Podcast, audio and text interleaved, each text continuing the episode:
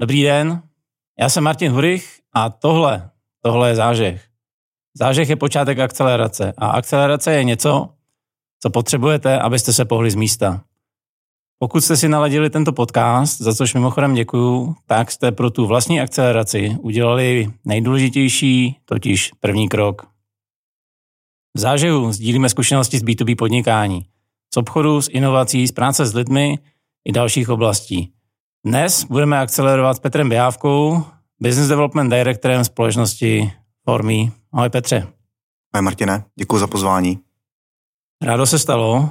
Petře, než eh, se pustíme do tvého představování a do společnosti Formy, eh, mě zaujala jedna věc. Ty jsi začínal jako účetní, pak si pracoval jako IT žurnalista. Začínal si jako obchodní konzultant, pak si pracoval ve velkém korporátu jako šéf obrovského regionu a obchodníků. Pak velká odbočka směrem k několika startupům, z nichž jeden si spolu zakládal. Jak se tohle toho všechno stane?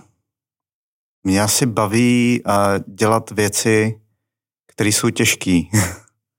baví mě software, baví mě korporace, baví mě dělat věci, které si zákazníci nedokážou představit když jim nabízím něco, co nikdy předtím nedělali, co si neumí představit, vysvětlit, vymyslet roadmapu, dostat se k tomu, řešit problémy, které s tím souvisí. A taky mám rád, když je to drahý. To asi ta obchodní část. Mám rád komunikaci, takhle. Mě mimochodem na tom právě zaujalo, protože my se k tomu dostaneme uh, později. Uh, my máme hodně společného. Mě tam jenom zaujalo, co říkáš, mám rád korporace, mám rád uh, velké věci. Co za příčiní switch mezi korporátem a startupem? Stres. Uh, trvalo mi nějakou dobu, já jsem takový pomalejší na některé věci. Trvalo mi asi 12-13 let, než jsem pochopil, že to, že člověk pracuje v korporaci, má skvělý plat, American Express, uh, velký vliv, tak a je dobře placený, tak to ještě neznamená, že se o ta korporace nesnaží zabít. A v sales to platí typicky pro americké firmy, kde jsem pracoval já. Takže to byl ten hlavní, hlavní důvod, proč jsem se začal dívat na něco, co je ekvivalentně uh, zajímavý, challenging, potenciálně i z pohledu uh, příjmů pro mě, ale je to něco, co mě dokáže zabít, co mě dokáže bavit, ale ne zabít. A myslím to skutečně jako do písmenka. Já vlastně, když jsme se přestěhovali do Anglie, tak jsem v rámci toho měnil šéfy Jeden z mých šéfů byl Portugalec, vysoký člověk jako ty, krásný chlap, víno, ryby. A když mu bylo asi 55, tak dostal mrtvičku v pondělí na jednání v Londýně, ve čtvrtek umřel. Takhle jednoduše. A pak se to znovu zopakovalo, už ne naštěstí tragicky, um, kdy vlastně jeden, jeden z mých posledních korporátních šéfů, tak uh, když jsme končili, dali jsme výpověď jako tým a on měsíc na to měl problémy se srdcem že začalo to vlastně u zdraví. A to je vývoj. Jo, můžeme s tím stresem zápasit, já to vydržel jako dobrých 14, 15, 20 let, toho, jak se to počítá, toho, jaký korporace, člověk to řeší sportem, začal jsem hodně běhat, byl jsem schopný uběhnout půl maraton bez jakýkoliv přípravy a pak člověk zjistí, to za to nestojí. Nechci být nějak tragický, ale to byl ten hlavní motiv a zaujal mě startupy z pohledu toho, um, že dělají něco jiného, dělají to úplně jinak většinou, mají úplně jinou architekturu a nemusí to být IT architektura, může to být třeba auta, kdy prostě Tesla sice vypadá jako auto, má to čtyři kola volant, ale lidi, co v Tesle pracují, tak říkají, neudělejte tu chybu, že byste si mysleli, že Tesla je auto. A realita je pravda, postupně se to odvíjí. To je první, že to je prostě něco jiného. Ty konverzace, které s tím souvisí, jsou úplně jiný a ten dopad je úplně jiný. Takže to se mi strašně, to se mi strašně líbí. No. Ty máš dlouhou zkušenost těch obou, my jsme se o tom a bavili i vlastně v přípravě, jsi to zmiňoval.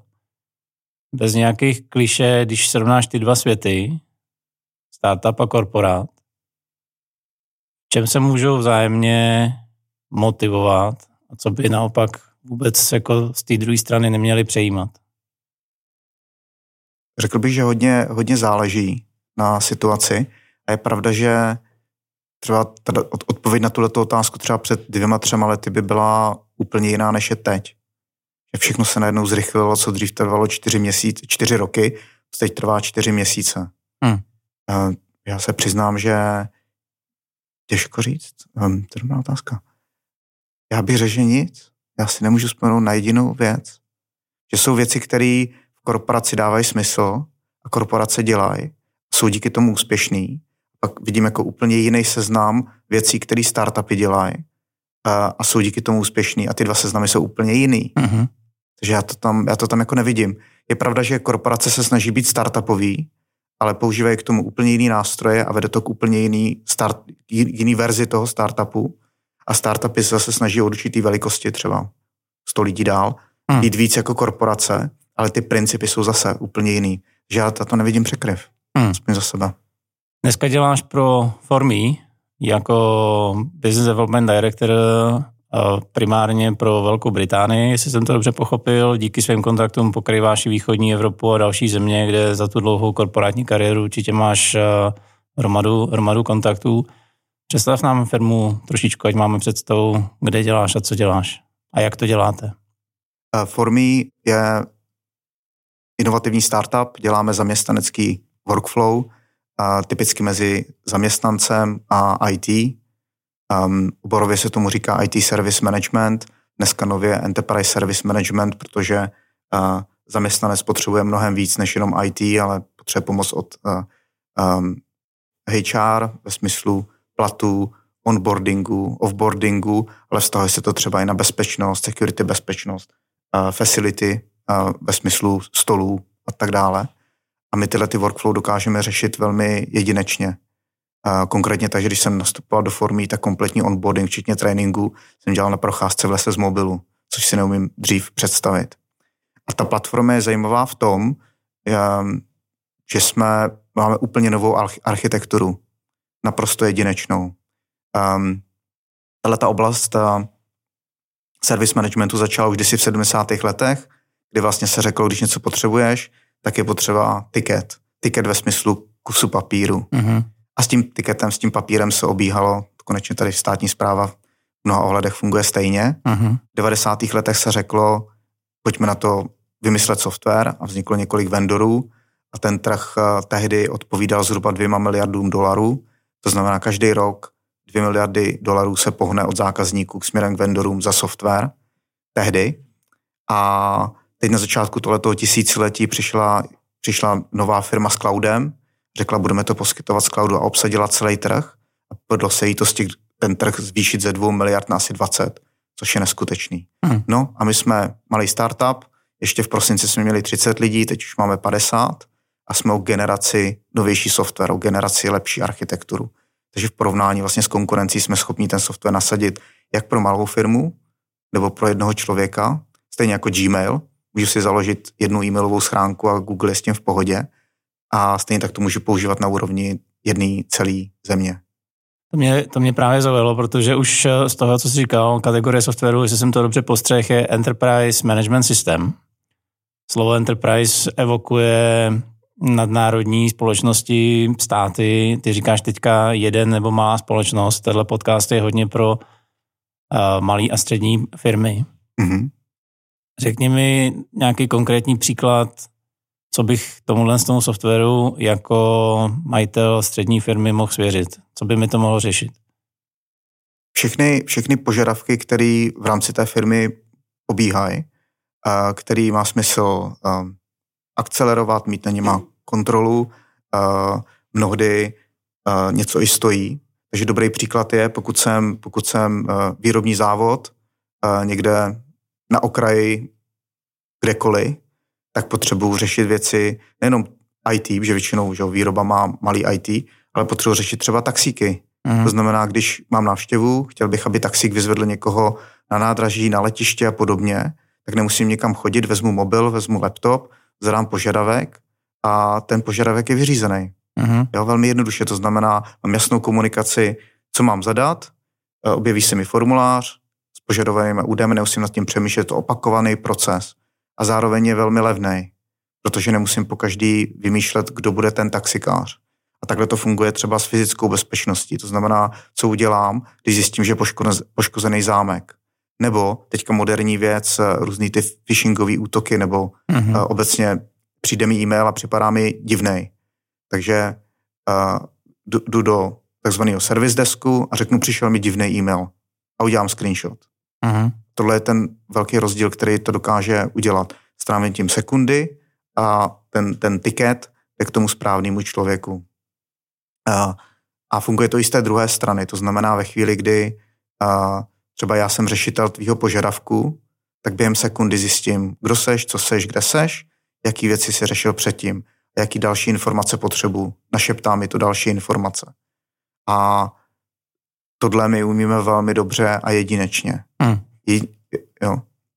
To znamená, hmm, pro zjednodušení, si to dobře chápu, místo a Franto potřebuju novou židli nebo Aničkou by nejmě do servisu, potřebuji vyměnit gumy, zadám uh, do formy tenhle ten požadavek, který se potom automaticky zprocesuje a, a já vím teda co, kdy, kde, kdo má dělat. Je to tak? Přesně tak. Mm-hmm. To mhm. znamená, jde to stejně na tu Aničku, který by si normálně zavolal, jenom to celý stojí třeba desetinu času a funguje konzistentně. Tohle byla jedna věc, proč jsi tady, ale, ale ty si to na začátku vlastně zmínil. Celou dobu tě baví prodávat drahé věci, prodává tě baví, prodávat e, nové věci v nových trzích. Celá ta tvoje kariéra je vlastně protkaná mezinárodním obchodem, mezinárodní expanzí a já jsem za poslední dobu, zaplať pámbu, teda musím říct, potkal spoustu lidí, kterým už začínají být Čechy malí a přemýšlejí o mezinárodní expanzi. A přišlo mi docela uh, skvělý nápad, snad doufám, diváci to ocení taky.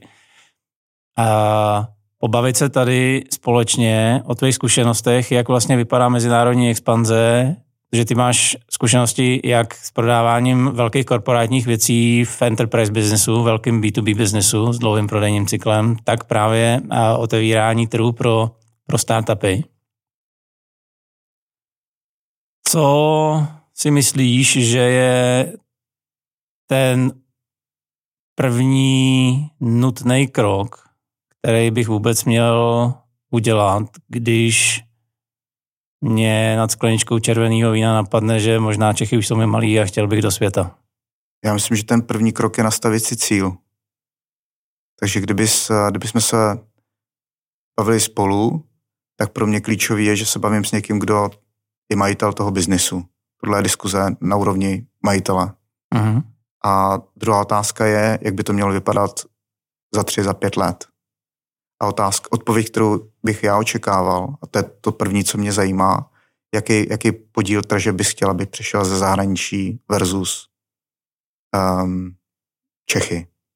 To je první věc a toto vlastně celý drive. Je to znamená, když bys například řekl, že chceš za pět let mít 50% revenue uh, ze zahraničí, tak to znamená, že efektivně chceš zdvojnásobit firmu. To znamená, tebe vůbec nezajímá, jestli, nebo předpokládá, že ten dotyčný už je rozhodnutý za každou cenu jít do zahraničí, jenom uh, chceš vědět, jak by to podle něj mělo vypadat, aby to byl úspěch. Uh, ty vlastně nezjišťuješ, jestli ta daná služba nebo výrobek má na tom daném vybraném trhu potenciál, nebo uh, jak tomuhle tomu rozumět? Já uvažuji americky. To znamená, když si člověk nastaví cíl, tak pak hledá cestu. Okay. Takže proto mě první chvíle, co mě napadne, je prostě ten cíl. Kde je ta ambice? Je ta ambice malá, velká, střední? Uh, je to organický, je to, je, to, je to cíl, který je jako hodně aspirativní, že bude potřeba na něj tlačit. Uh-huh. A s tím pak souvisí jít dál, to znamená, třeba je zajímavé vědět, um, jak si firma stojí, jak, jak si vlastně stojíš na českém trhu, kolik máš zákazníků za posledních x let, třeba dva, tři roky, kolik přibylo nových a jakým způsobem protože jedna z věcí, o které teďka mluvíš, asi konkurenceschopnost toho produktu, uh-huh. na kterou zapomínáme, když jsem úspěšný na českém trhu, tak to vždycky začíná u, t- u toho produktu, u té služby. Ale postupem času ten produkt a služba přestává být důležitá, nebo je důležitější třeba jenom z 50%, a druhých 50% jsou reference a brand. Uh-huh. To znamená, paradoxně, ten, uh, to řešení, ta služba se během času když zůstává na českém trhu, tak přestává být konku- ta konkurenceschopnost toho produktu jde dolů. Podle mého názoru, co jsem často viděl. Uh-huh. A pokud bys mi teď odporoval, tak otázka, na kterou bych se tě zeptal, jak si stojíš ve, ve vztahu ke konkurenci. A velmi často ta odpověď je taková, máme tady dva, tři konkurenty, český, vím o nich úplně všechno a vůči ním jsme konkurenční. Ale to není dobrá odpověď. Jasně. Ta reálná je, kde je konkurent v Německu, v UK, v Polsku, v Americe. Konkrétně. Rozumím. A teď jdeme, jdeme do detailů, co to je za firmu, jakou má historii, jaký má produkt, jakým, jakým způsobem obchoduje, který zákazníky přicházejí. Um, kdybychom pak měli v té strategii do detailů, tak já jsem byl zvyklý třeba v Enterprise, u těch třeba menších segmentů, to může být jiný, ale uh, je důležité vědět, jak ten konkurent reálně se chová. Kdo je prostě obchodní ředitel v Německu, co říká na jednáních, jak, jak motivuje svoje lidi, všechno. Uh-huh. A když tohle to nevím, tak je to v pořádku, ale když to vím, tak je z toho velká konkurenční výhoda. Když se vlastně vrátím do toho prvního přemýšlení, mm-hmm. z toho, co říkáš, tak eh, je rozdíl mezi, řekněme, startupem, který je na českém trhu dva, tři roky, začal sbírat první úspěchy, má korporátní klientelu, v Čechách typicky Škoda, Erste a plzeňské pivovar, to se považuje za, za velký úspěchy, versus třeba výrobní firma, která je na trhu 15 let a teďka oba chtějí expandovat ven. Je v tom nějaký rozdíl? Myslím si, že je velký toho, co jsem zažil. Ty výrobní firmy velmi často nedělají sales. Jakože vůbec. Respektive si myslí, že ten sales tam probíhá. A určitě tam probíhá, ale to na úrovni existujících vazeb, které jsou betonové. Vezmu konkrétní případ. Pokud jsem dodavatel do, do výrobní firmy, jsem, jsem výrobní firma, dodávám do jiné výrobní firmy, tak velmi často člověk, který rozhoduje o dodavatelích, tak funguje podle nějakého filtru a z nějakého důvodu já s ním schůzku mít můžu, ale můj konkurent ne. A to je obrovská bariéra. Uh-huh. Uh, takže já pak začnu zaměňovat schopnost uh, uh, získávat nové zakázky, nové projekty za schopnost prodávat. Takže je to ten farmářský prodej versus hunter. Uh-huh. To znamená, pokud jsme se bavili o výrobní firmě, tak první otázka je, jak získáváme nové zakázky, prodáváme nové novým. Odpověď je, saturovaný trh nemůžeme. Uh-huh. A s čím já bych začal, tak je, jak otevíráme nové konverzace. Prostě vytvořit proces, vytvořit malý tým, což může být jeden člověk se dvěma, třema externisty, který mu pomáhají s obsahem, eh, s databází kontaktů, který kontinuálně každý den, každý týden, každý měsíc, každý kvartál rozšiřuje množství firm, se kterými mluví. To znamená, pokud eh, dodávám do automobilového průmyslu v Čechách, tak bych měl začít komunikovat s automobilovým průmyslem ve zbytku světa. A neměřím to biznisem, neměřím to oportunitama, měřím to konverzacema. Uh-huh. A za dva roky se můžeme podívat, jak ty konverzace vypadá. Co bych očekával, že se dopracujeme třeba 50, 100 firmám a dvěma tisícům kontaktů, který budeme nějakým způsobem obhospodarovávat. Začneme jakoby to chápat tohle je první krok, který bych udělal a bral bych to jako uh, nutnou investici no, do, do nastartování obchodu. Říkal jsi dva roky? Myslím si, že jo. Za, za, za mě, já jsem nezažil, že by něco trvalo kratší dobu než dva roky. Uh, s tím, že většinou ty výsledky přicházejí potom za další dva nebo tři. Tyhle ty jako zásadní strukturální věci jsou, jsou podle mě jako na pětiletku. Hmm. A, a pokud, pokud ne, tak je to většinou nějaká výjimka, jako brutální výjimka jedna z tisíce. Já to vidím úplně stejně, na druhou stranu vidím o, o, očekávání těch, kteří se rozhodli expandovat, že buď si tím zachránějí situaci tady doma, protože tady doma se jim přestalo dařit, a, nebo z jakéhokoliv jiného důvodu očekávají rychlé výsledky. Obchodníci jsou pod enormním tlakem a pokud do 6, 9, 12 měsíců přijde výsledek, tak se mnohdy vlastně ta expanze bere jako neúspěšná. A to je ale proč mně se strašně líbí konzultace, které ty poskytuješ. Jsi schopný mluvit s majitelem a nastavit očekávání správným způsobem.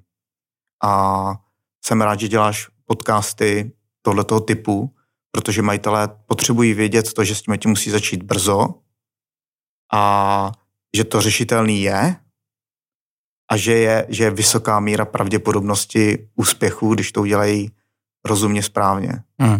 Takže nemusím se bát jít do zahraničí, když prostě prodávám uh, z malé vesnice uh, uh, v Čechách, mám tři zákazníky, bojím se, že některý z nich ztratím a nevím, jak obchodovat do Británie, takže si tu kompetenci můžu vybudovat. Jako to rozhodně. Není, není způsob, jak si ji nevybudovat. Neexist, není možný, není možný uh, jak si dělám za sebe, možná to řeknu arrogantně, není možný selhat. Nevěřím tomu, je to jenom otázka času a investice.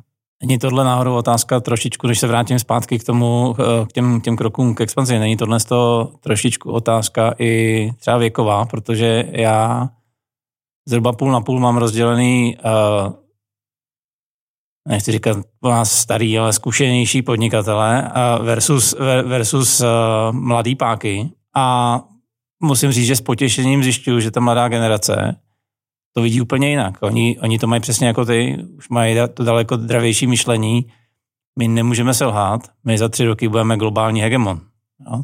To, že to taky vlastně jako není, uh, není moc uh, reálná varianta, to je druhá věc, ale líbí se mi, že oni už vlastně hranice nevnímají, zatímco ta moje generace pořád že v přesvědčení, že nás venku někdo utlačuje, nebo že vlastně mezinárodní expanze je nesmysl a jako taková odsouzená k zániku, k neúspěchu. Já myslím, že to je velký nedorozumění. Hmm. Um, pokud mám něco, co lidi jsou ochotní kupovat a mám tu ambici mít část revenue ze zahraničí, tak věřím tomu, že není možný být neúspěšný. Hmm. Uh, čím se budeme lišit je míra té úspěšnosti a rychlost, kam se dostanu a kdy. Hmm. A ono to zní arrogantně, ale je to jako reálně pravda.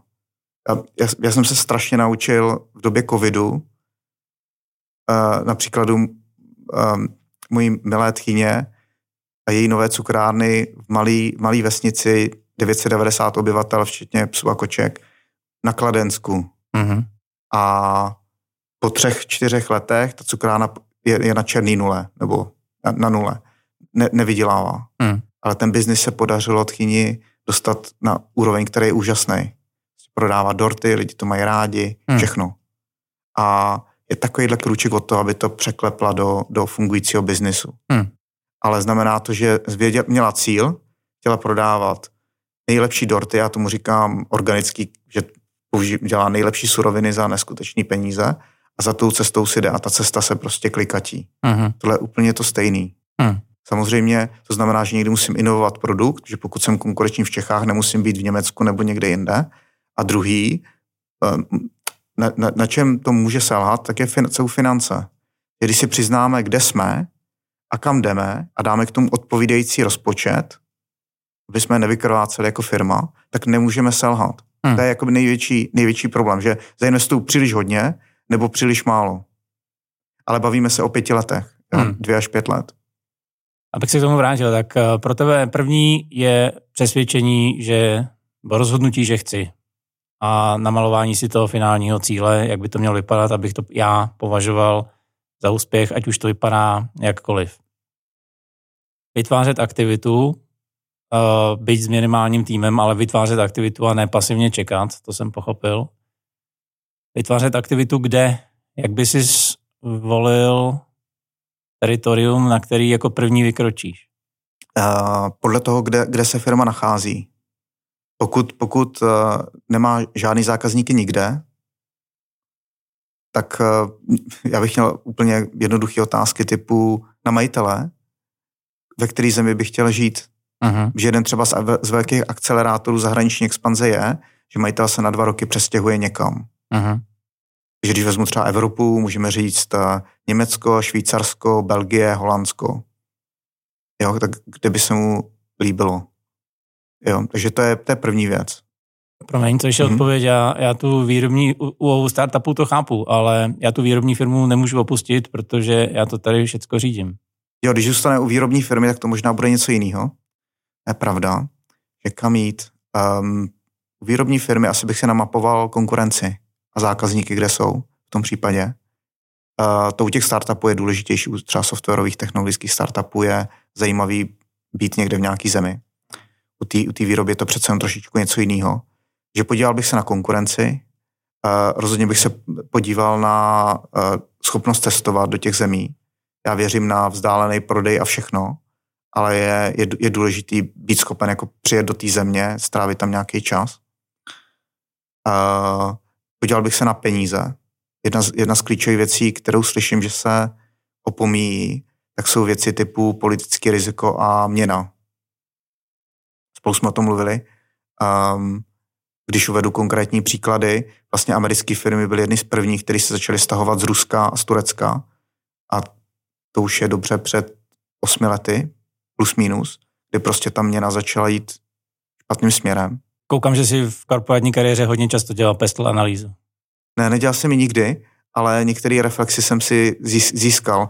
Uh, pamatuju si, a to, to, tohle jsem, já jsem měl dlouhý roky anglického šéfa a ten prostě je zvyklý, jakmile slyší nějakou katastrofu, například co se děje že v Afghánistánu, což pravděpodobně destabilizuje celý region, tak okamžitě by zastavili veškeré investice, veškeré rozvoje, uh, jakýkoliv cíle viděli dvěma nebo třema a na základě toho napasují nový plány. Hmm.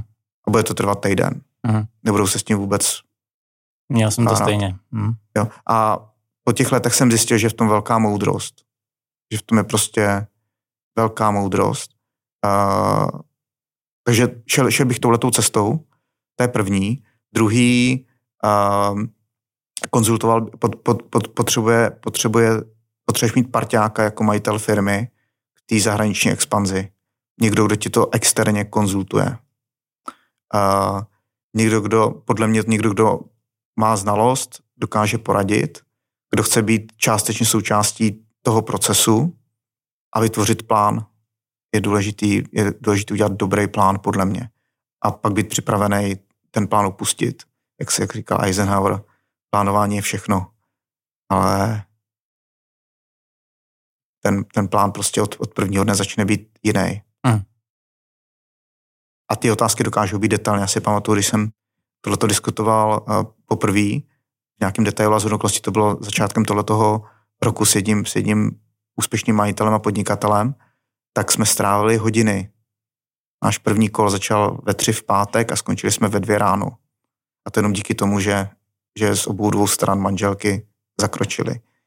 Jak křičíme přes celý dům. Takže je vidět, že to dokáže být jako velmi um, ambiciozní téma a, a zajímavý pro firmy.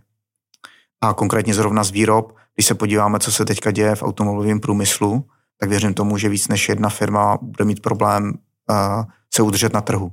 Hmm. Protože ve chvíli, kdy mi začne klesat objem zakázek v rámci mých dvou, tří zákazníků nebo třeba jednoho dominantního, který mi dělá 90% tržeb, tak v tu chvíli začít dělat demand gen nebo něco je prostě pozdě, to se nedá stihnout. Mám stejnou zkušenost. Uh, mám plán, vím, kam chci, vyvíjím aktivitu, mám těch 100-200 konverzací, o kterých jsme mluvili, uh, po roce a půl, po dvou se mi začnou objevovat potenciální zákazníci. Eh, vím, že ta firma, eh, vím, že ten region je teda pro mě perspektivní. Co dál? Mám si tam postavit vlastní tým, mám tam postavit eh, vlastní nějakou firmu, mám hledat parťáka, který ten region zná líp. Co bys dělal ty? Ta bezpečná, bezpečná volba je místní člověk a místní entita. To je ta tradiční odpověď. To znamená, ve chvíli, kdy řekl bych, že záleží na míře inovativnosti toho, co dělám.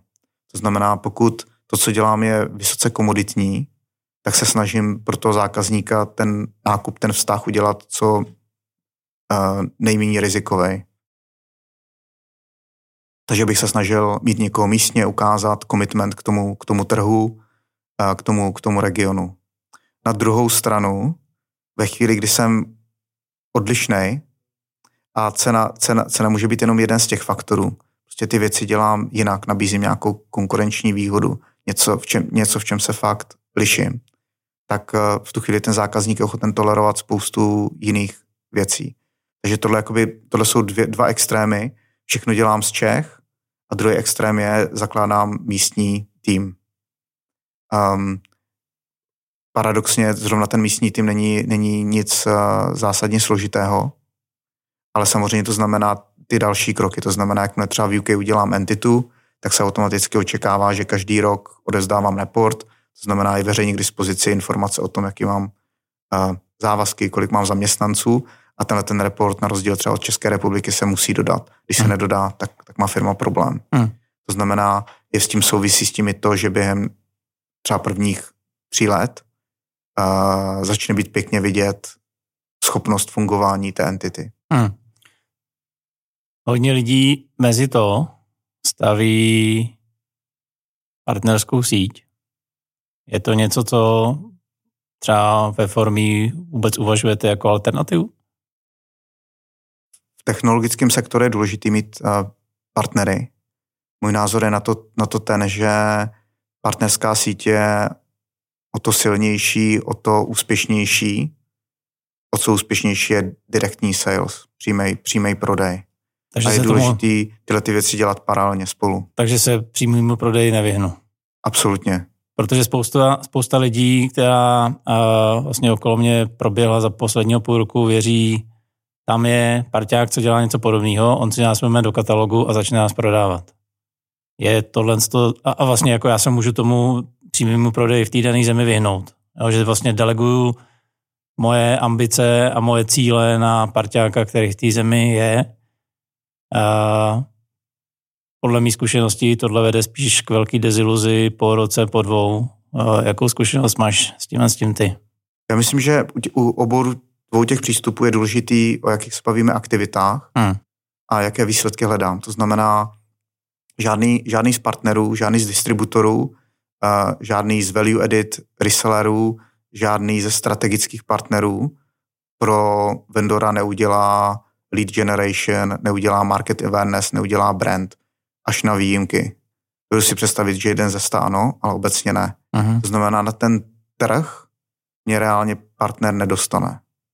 Může mi pomoct uzavřít první jeden, možná dva díly, ale neudělá za mě ten, ten brand, nedostane mě na ten trh ve smyslu stovek a tisíců konverzací, aby mě ten trh věděl. Uh-huh. Uh, a že tohle je první věc, to je důvod, proč potřebuji jako mít direktní obchodní proces. Jak potom tu transakci uzavřu, je docela dobrá otázka, protože uh, jedna z velmi úspěšných strategií je mít direktní obchod, to znamená přímý obchodníky, který vytváří poptávku, uh, drivují konverzaci v prů, na, napříč obchodním cyklem, dělají všechny možné činnosti a potom v závěru ten díl ve skutečnosti uzavřu přes partnera. Hmm. Čímž přijdu o marži, ten díl je menší, komplikuje se a zvyšuje se riziko selhání. A důvod, proč to dělám, je ten, že si chci vybudovat partnerskou síť, to znamená krmím kanál biznisem. A tohle třeba rychle rostoucí, dobře fungující startupy, které mají dobrý produkt, tak tohle jsou třeba ochotní dělat 3-4 roky. Uh-huh. Ne, ne, ne pár měsíců, ne pár kvartálů. A ve chvíli, kdy vlastně ten partner naroste do určité velikosti nebo ten jeho biznis, to může být v revenue, může to být v lidech, tak, zač, tak změním retoriku. To znamená, řeknu, teď už máte dost peněz, dost zisku, potřeba byste si vytvořili obchodní tým a ty, ty best practices, který jsem já získal jako vendor, jako for me, teď to zrovna děláme v UK, tak budu chtít, aby partneři začali dělat to stejné. Ale je to v situaci, kdy už ten můj produkt jim vytváří dostatek revenue a je pro ně klíčový. To znamená, dává to smysl a je to možný. A samozřejmě pro spoustu firm tohle to nemusí být přirozený, ale díky tomu, že existuje už nějaký revenue, tak jsem schopný toho majitele tu firmu k tomu pozitivně nebo negativně zamotivovat nebo přinutit. Ty jsi mi to sebral z jazyka. Uh, ve formě právě tímhle s tím procházíš nebo procházíte. To znamená, v jaký jste fázi a jak tyhle ty doporučení vlastně v praxi implementujete krok za krokem a jaký máte výsledky? Já tomu dám ještě kontext. My jsme firma s původem z Holandska a obchodujeme s, s prostřednictvím americké entity, což je proti všem doporučením. A důvod, proč to funguje, je, že máme obrovskou výhodu z pohledu architektury. To znamená, je um, konkrétně, jak jsme se bavili o tom, co ten software dělá, tak umožňujeme to, aby se firma rozčlenila na tzv. supportní týmy a ty mohly fungovat propojeně nebo zvlášť. Tohle je obrovské, obrovský odlišovat, obrovská odlišovací hodnota. Uh-huh. Z pohledu dopadu, z pohledu nákladu, z pohledu všeho. Jak pro malé firmy, tak pro velké firmy. To znamená, máme jakoby klíčovou architektonickou a funkční konkurenční výhodu, než žádná jiná firma na světě. A důvod, důvod proč to říkám, je, že uh, nám to dává, umožní nám to dělat věci jinak. A ty výsledky jsou jiné a ta kvalita těch výsledků je jiná. Takže um, když to vezmu konkrétně, co mě přitáhlo k tomu, abych v čadu nastoupil do formy, tak bylo, když jsem slyšel, jaký, jaký mají zákazníky jako firma.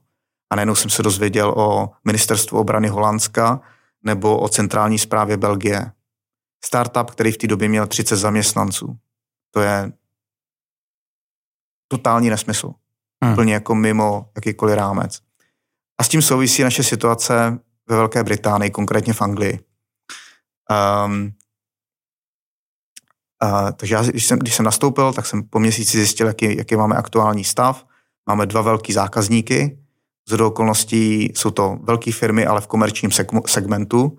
Nad komerčním je Major a nad Major ještě Enterprise. Uh, takže dvě významné firmy, dvě významné reference.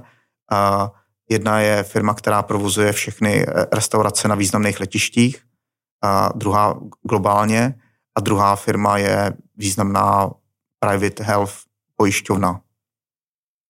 A k tomu máme několik velmi malých zákazníků, k tomu pět partnerů, z těch pěti partnerů jeden prodává a má zákazníky, ty ostatní takzvaně sedí na plotě. Takže tohle je situace, ve které jsem před třema měsíci začal a a k tomu, k tomu žádná pipeline. Takže převzal jsem pipeline asi se 40 položkama, a nějakých 10-15, to jsem si prověřil, kvalita toho prověření byla taková, že jsem požádal kolegu, který spravuje, používáme HubSpot, aby to všechno smazal. Takže u toho to jsem začínal. Takže, promiň, takže teďka mhm. ty kroky, co jsme si tady vymenovali, tak budeš uh, sám na sobě implementovat a validovat jejich platnost. Přesně tak. Přesně tak a děláme, máme vlastně, máme, řekl bych, čtyř uh, položkovou strategii. Jedno je direct sales, to znamená já s kolegou reach out k konkrétním accountům, uh, cold calling, uh, reklama na Google, SEO optimalizace. Hmm. To je první krok.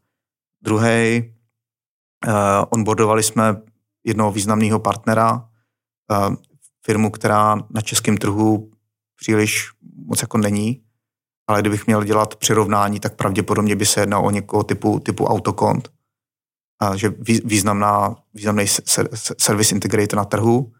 A někdo o kom, když řekneme, že je náš partner, tak, tak, to, tak to má zvuk. A z je to, je to partner i naší konkurence. Jmenují se SCC, zajímavá firma.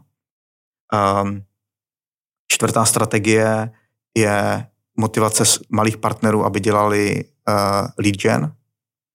To znamená, ve chvíli, kdy třeba mě přistane oportunita, to byla první, co jsem udělal, jedna malá oportunita, začal jsem na ní pracovat s partnerem, abych zjistil, jak funguje. Aby, jsme se, aby vytvořili jsme si pracovní vztah. Důležitá je vlastně aktivace tý, těch lidí, kteří kolem nás v současné chvíli jsou. A to samozřejmě povede k tomu, že um, 80% z nich odpadne a 20% zůstane, protože pod tlakem um, se ukáže, kde, kde je nějaký přínos a kde není. No a poslední, a to je věc, kterou přidáváme teď, tak jsou vztahy. Takže začali jsme, začali jsme pracovat uh, s člověkem, který nám pomáhá v rámci strategického networkingu na úrovni boardu a CEO vybraných firm uh, vybraných nej, největších firm v Anglii. Hmm. Takže tohle je vlastně taková strategie napříč těmi segmenty. Um, a já zrovna teď aktivně rozjíždím cold calling. který rozhodně funguje. Což mimochodem je zaj- taky zajímavá věc. Už roky slyším, že nefunguje cold calling v Německu. Roky. Nesmí se volat, teď GDPR, nikdo nezvedá telefony, nejsme na to zvyklí, nic takového. Až jsem tomu i uvěřil. A ve formí konkrétně Německo je zhruba o tři roky před Anglií.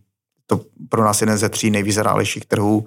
A hodně revenue pochází z Německa. A pipeline, kterou máme teď, je čistě z cold callingu. Super, to je zajímavý. Petře, kdybychom to celé naše povídání o mezinárodní expanzi měli schrnout do tří až pěti bodů.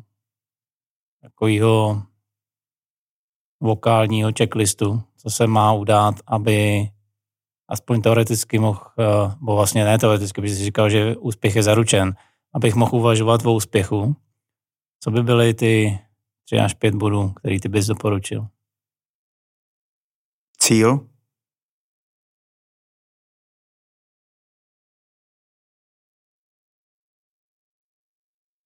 zdroj, tým, mít jasno, kdo bude dělat co, jak potřebujeme tenhle ten plán. A třetí věc, produkt.